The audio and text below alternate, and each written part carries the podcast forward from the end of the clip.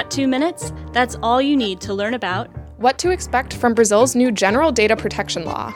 With Renato Leite Monteiro, partner at Baptista Luz Advogados and head of their privacy and data protection practice.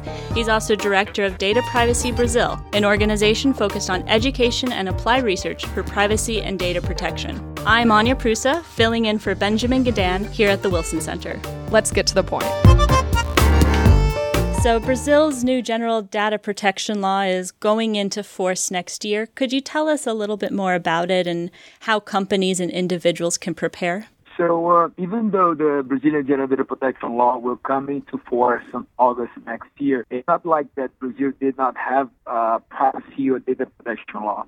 Uh, we have more than 40 norms only at the federal level that regulate this subject. But most of them did not go along with each other.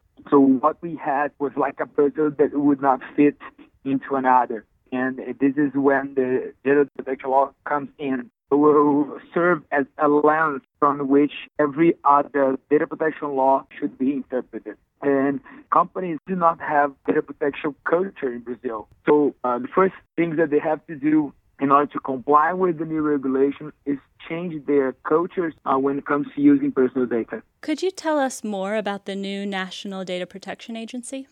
So, the new National Data Protection Authority, uh, even though it was already created, it is yet to be implemented.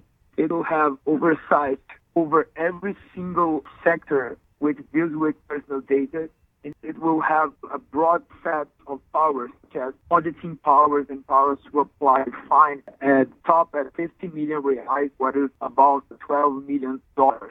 Will the new National Data Protection Authority it'll come into power at the same time that the General Data Protection Law comes into force? Uh, we expect that will come into power before that because a lot of the rules that companies need to comply with, they need some proper explanation. For example, how they will deal with uh, old databases that were created and the data that was collected prior to the when the data protection law came into effect.